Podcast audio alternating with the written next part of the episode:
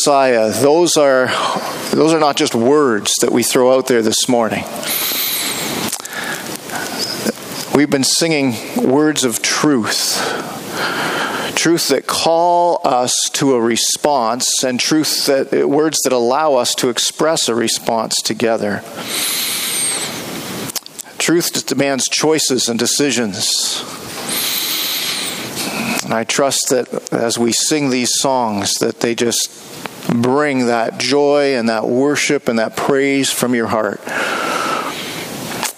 as we reflect on who God is and what He's done for us through His Son. Well, let's pray together as we come to our time in the Word this morning. Father, we love you and we thank you for sending us your Son, Jesus, our Messiah. We thank you for reaching into our lives with your word and your spirit and calling us to yourself for forgiveness and life. And as we come to this time this morning, we look into your word together because we need to hear from you. Help us not to miss what you have for us this morning. We ask that you would take your truth and you would plant it deep in our hearts and our lives, and we ask it in Jesus' name. Amen.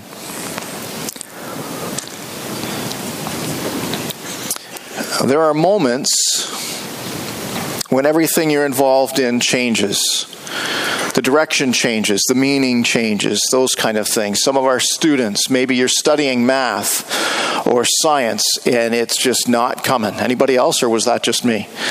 All right. And they're talking, and it's like another language. And then I didn't personally have ever this experience in math class. You may have when it just kind of clicks and the light comes on, and you go, oh, and it makes sense from that moment on. I still waiting for that. Uh, but we have those moments of uh, uh, those turning points. I mean, it happens even when you watch a ball game and you see things go, and it, it seems like it's going in one direction. And why do you watch right to the end? Because the TS, TSN turning point is coming, right? You don't know what moment will change the total direction of how that all plays out. Uh, people talk about these turning points in terms of world events and, and wars that happen. In the Second World War, people will debate what was the turning point? Was it Pearl Harbor when the U.S. joined the conflict? Was it D Day when we finally got a, a foothold back in Europe? Was it the day that they, they dropped the atomic bomb? Was it the whole thing together and that conflict changing the direction of, of global history? And so we have these turning points, and we can look back and debate and talk about them. But when it comes to the ministry of Jesus Christ, when it comes to the lives of his disciples whom he was leading and teaching and using in ministry, when it comes to you and to me, there is a critical moment. And it is all tied into this name which we've just been singing to who Jesus is, to why he came, and to what our ultimate response will and must be. And as we work our way through the Gospel of Matthew, we come this morning to this turning point in Matthew chapter 16. Everything that we've read, everything that we've studied, all of these events, all of these moments of teaching and living with his disciples, of, of, of the miracles and, and all that's happened and all that we've seen them come through, it has all been leading up to this moment Matthew 16, as we come to this passage this morning, this is the hinge on which everything turns. It is a complete turning point in both the ministry of Jesus and in the lives of his disciples. Join me in Matthew 16, verses 13 to 20.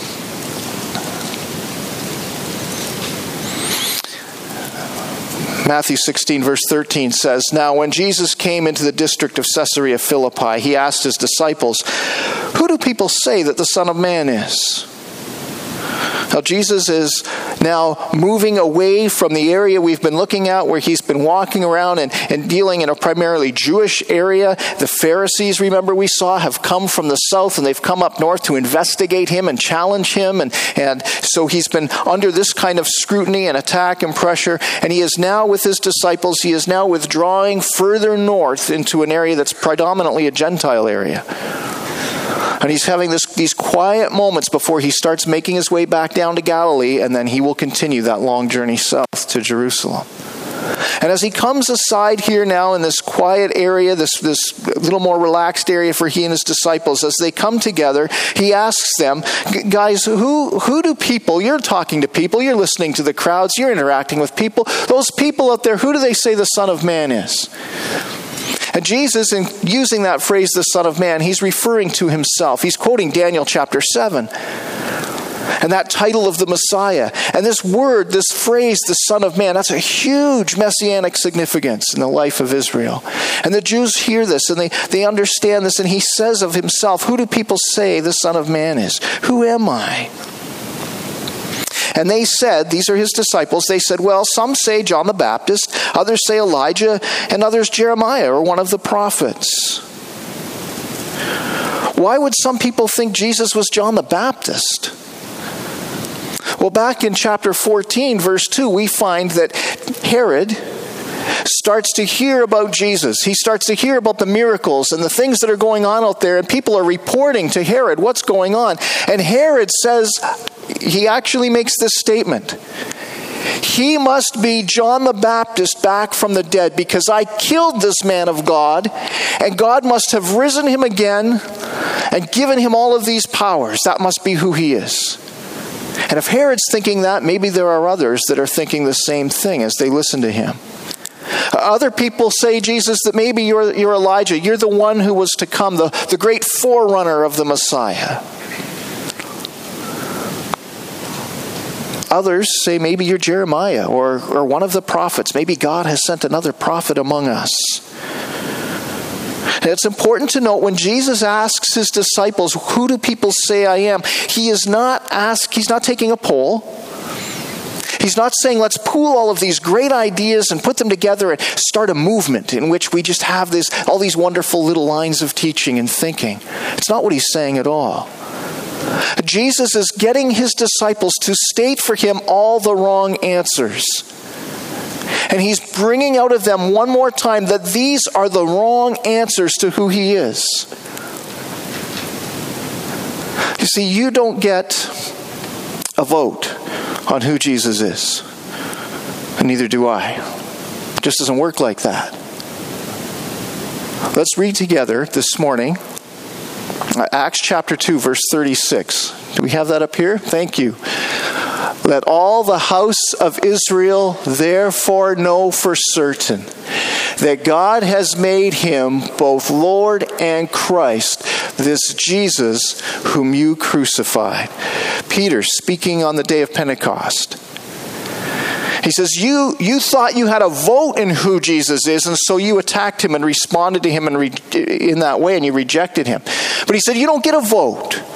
God made him Lord, God made him Christ. God said, This is my son. God said, This is my Christ, my Messiah, my promised one. He's your only Savior, the only one you're going to get. He's your only hope, He's your only rescue. And so God is not taking a poll, Jesus is not taking a poll eh, out of interest's sake because we get some kind of input into this. It just doesn't happen.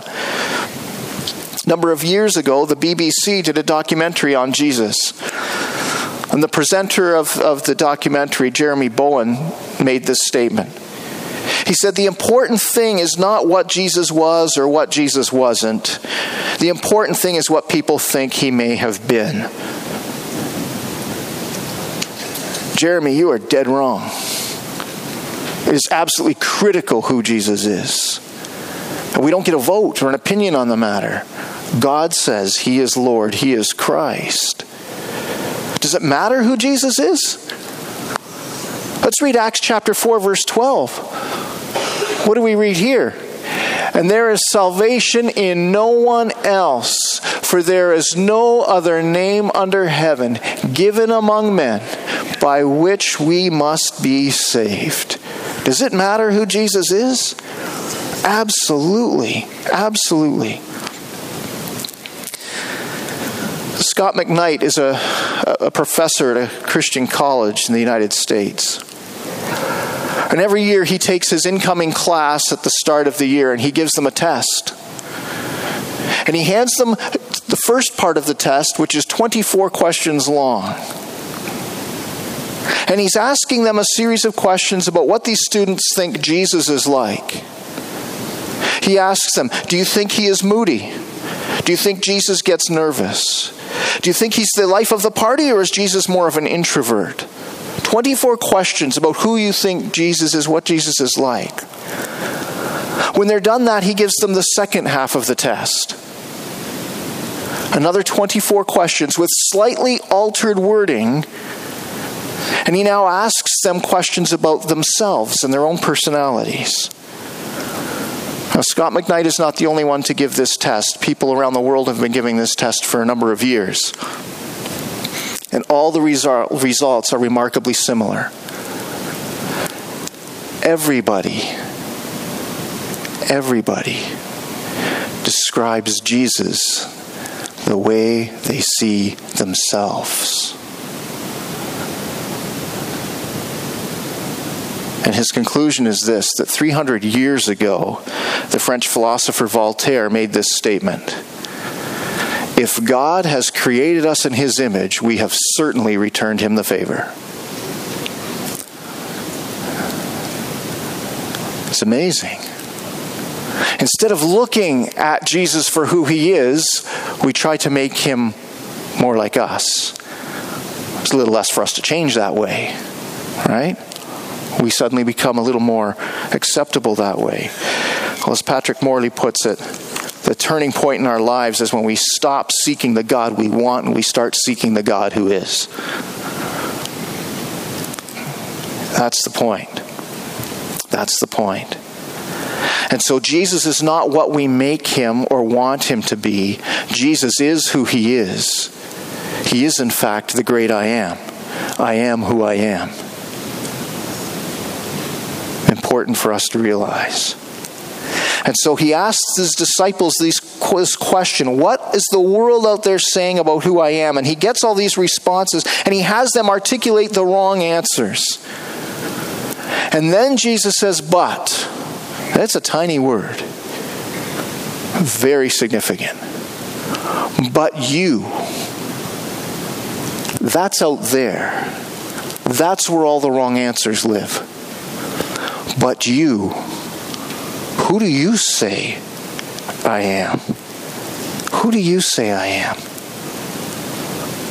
Now, that you there is plural. He looks at the 12. And he says, Who do you say I am, guys? But in asking the group that question, he is looking for a very personal response. Just as this morning, through His Word, through reading this passage in this place with this group, the Spirit of God continues to call out to this group this morning, and He asks us as a group, What about you? The world out there has lots of ideas and opinions on who I am, but they don't get a vote. It's kind of irrelevant what they think. Stop worrying about that. I'm asking you. What do you say about who I am? And he asks us all, but he waits for each one of us to respond.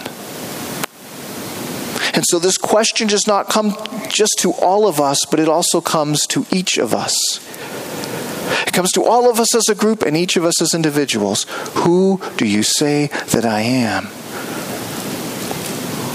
No doubt, the disciples had discussed this on many occasions amongst themselves, wouldn't you think? And their spokesman, their leader, Peter, responds. Simon Peter replied, You are the Christ, the Son of the living God. You are the Christ, the Messiah, the promised one. And not only that, you call yourself the Son of Man, but I'm saying you are the Son of God. And Jesus responds in verse 17 with this outburst of, of joy and relief and all that you can put into that. Jesus said to him, Blessed are you, Simon, son of Jonah. For flesh and blood has not revealed this to you, but my Father who is in heaven. He looks back at his disciples, he looks at Peter, and he goes, Oh, finally. after all those moments of missing the point, of being confused about what I'm doing, of not understanding who I am, you totally missed that lunch when I fed the 5,000. You were so worked up about yourselves, you missed the point of who I am. And finally, after all of this time, my Father pulled off the blinders and he showed you who I am. Oh, Simon, you got it. And Jesus is so excited and he responds this way. He says, Oh, do you understand how blessed you are that God has opened your eyes to who I am? And I tell you that you are Peter, and on this rock I will build my church, and the gates of hell shall not prevail against it. I will give you the keys of the kingdom of heaven, and whatever you bind on earth shall be bound in heaven, and whatever you loose on earth shall be loosed in heaven. And then he strictly charged the disciples to tell no one that he was the Christ. He looks at Peter, Simon, and he calls him in Aramaic Cephas, in Greek he calls him Petros, Peter, rock. And he's referring back to that name change that he predicted and promised in John chapter 1. And just as Abram's name changed to Abraham and Jacob's name changed to Israel, Simon's name changes to Peter. And he says, You are Peter, and on this rock I will build my church. Now, we don't have a lot of time to spend on this issue this morning. I'll just say this. I think out of fear of being confused with some of the things that have been done with this passage relating to Peter, we've tried to come up with other explanations.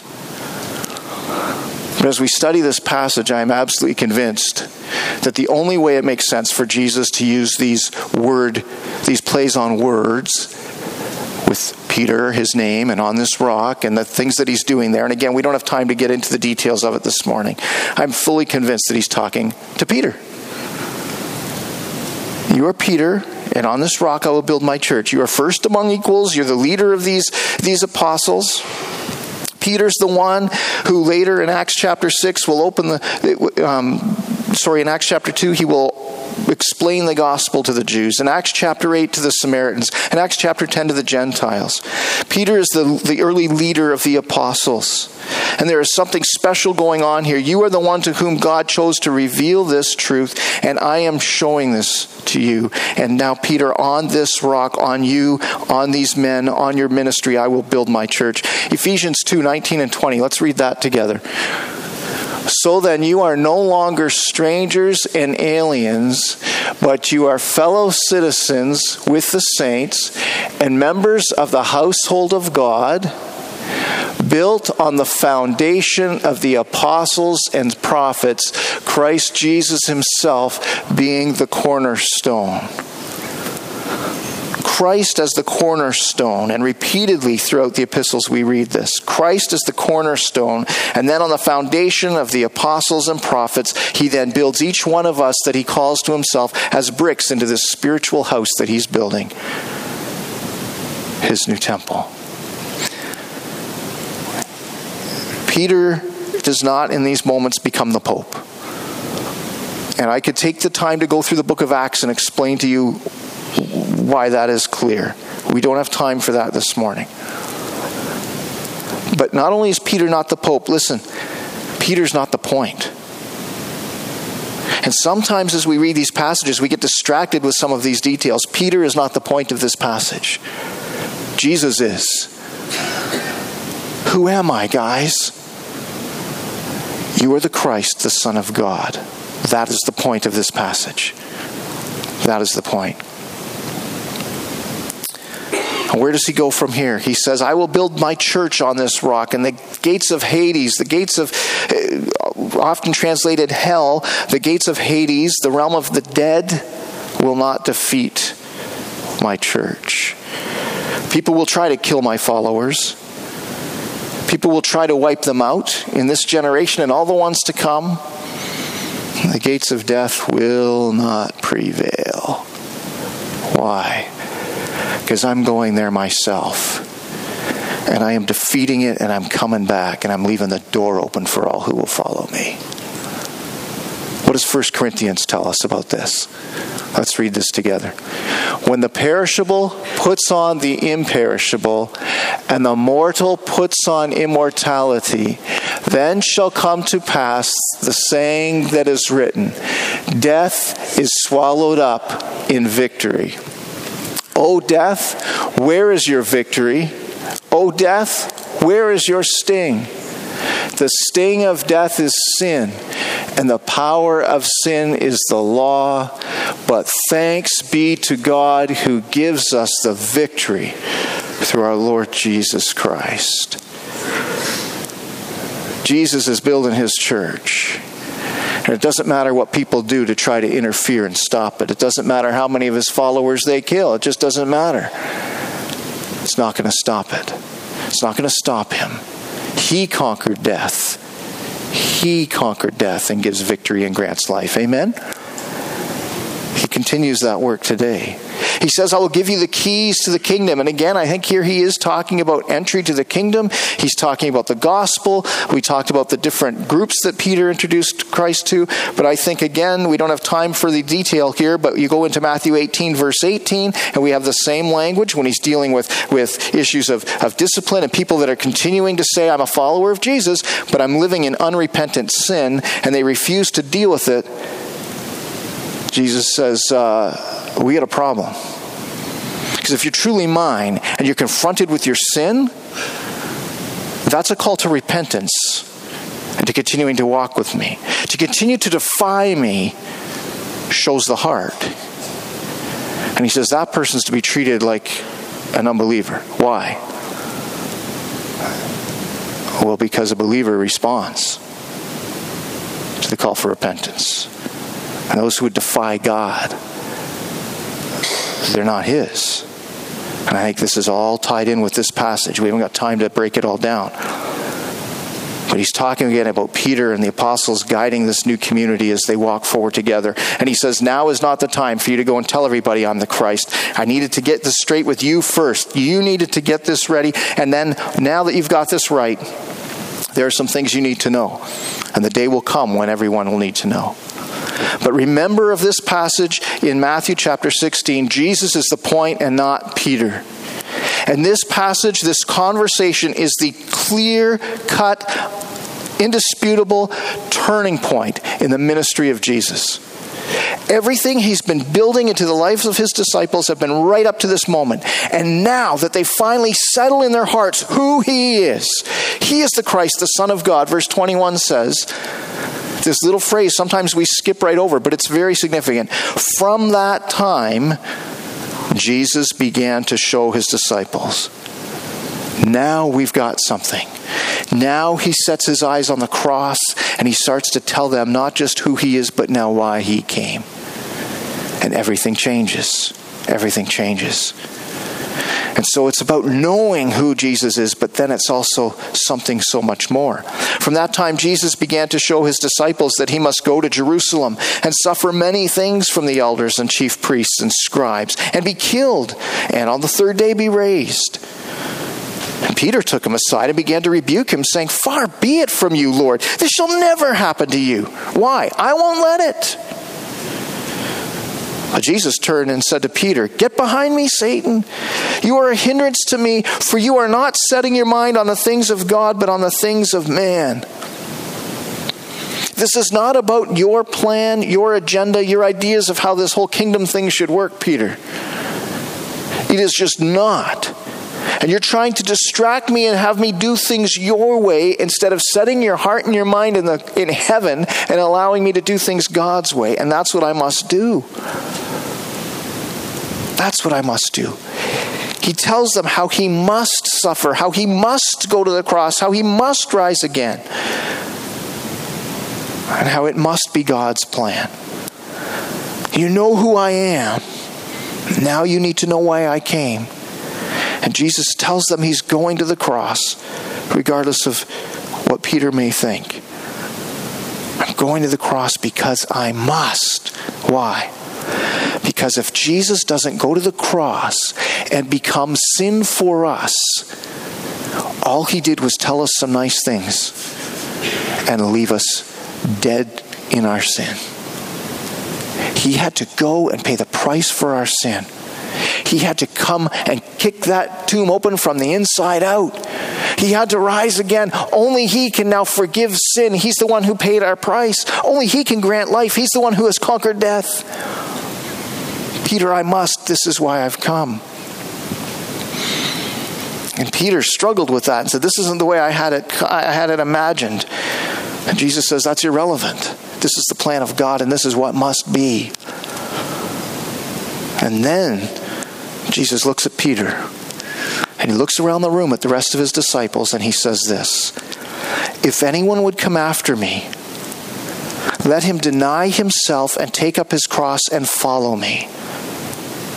For whoever would save his life will lose it, but whoever loses his life for my sake will find it. For what will it profit a man if he gains the whole world and forfeits his soul? Or what shall a man give in return for his soul? For the Son of Man is going to come with his angels in the glory of his Father, and then he will repay each person according to what he has done. Truly I say to you, there are some standing here who will not taste death until they see the Son of Man coming in his kingdom. Not only is this conversation a turning point in the ministry of Jesus, it is an absolute turning point in the hearts and the lives of the disciples, those who would follow him. He looks at them and says, Now that you know that I'm the Christ, the Son of God, what are you going to do with that information? Now you must follow me. It's not enough just to know who I am. There's so much more. James chapter 2 verse 19 tells us, "You believe that there's one God?" Paraphrase, so what? The demons believe that, and when they think of him, they shudder.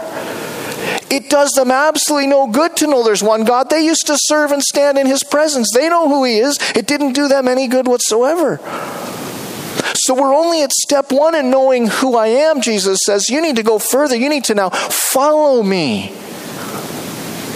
And he says, How that works is this first, if anyone would come after me, he must deny himself.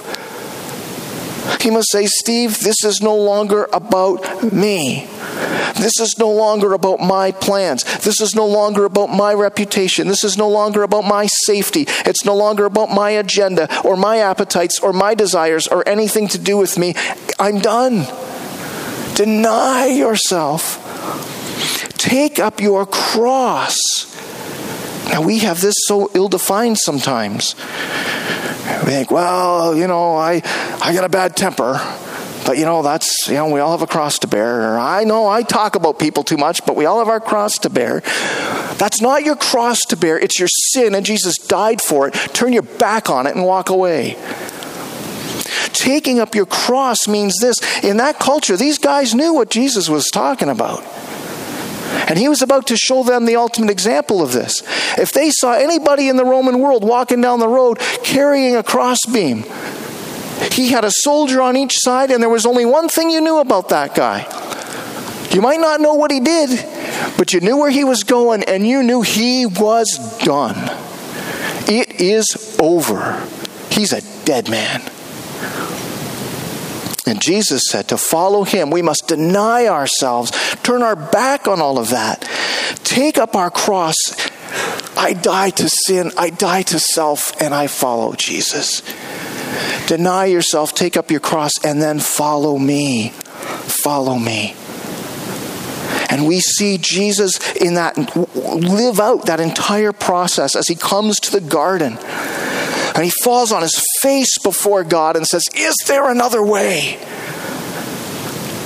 But it's not about me, it's your way. It's about your will. And I surrender to your will. And I will take up my cross and I will go where you call me. And Jesus lived it out right in front of them. And here he calls them to do the exact same thing. He says, if you don't deny yourself, take up your cross and follow me, then what have you got? Well, what if you collect everything this world has to gain? You gain all the popularity, you gain all the money, you gain all the all the uh, the, the experiences, all the fun, everything you've got. You add up all the riches this world has to offer, and then, as he will tell in the story of the rich fool, God says, "You fool." Your hands look full, but today your soul is demanded of you, and now what? All you've got is stuff. And you stand before me completely empty handed on your own. Jesus said, What good would it be to gain the whole world if you're going to lose your soul? What are you going to use to pay God for your soul? It can't be done. That's why Jesus went to the cross. There's nothing you can do to trade in, in exchange for a good standing before God.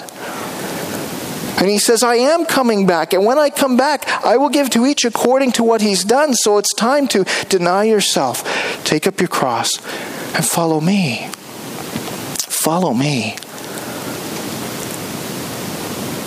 He then looks at his disciples and says, I truly say to you, there are some standing here who will not taste death until they see the Son of Man coming in his kingdom. And again, we use that verse and we get totally distracted by what, about what Jesus had just said, and we focus on that as though that were the point. It's not. What did Jesus mean by that? Did some of those guys never die? Well, they witnessed Pentecost. They witnessed these, the start, the, the miraculous start and explosion of the early church. John himself was ushered into the throne room of heaven and showed what would, be, what would come. But again, that's not the point. What is the point of what Jesus is saying? You know who I am. Now are you going to follow me? If you're going to follow me, you must deny yourself, take up your cross, and come along. This was the turning point. Who am I in the ministry of Jesus? But it also became the turning point in the hearts and lives of these disciples. Are you going to deny yourself, take up your cross, and follow me? Huge turning point for each of them.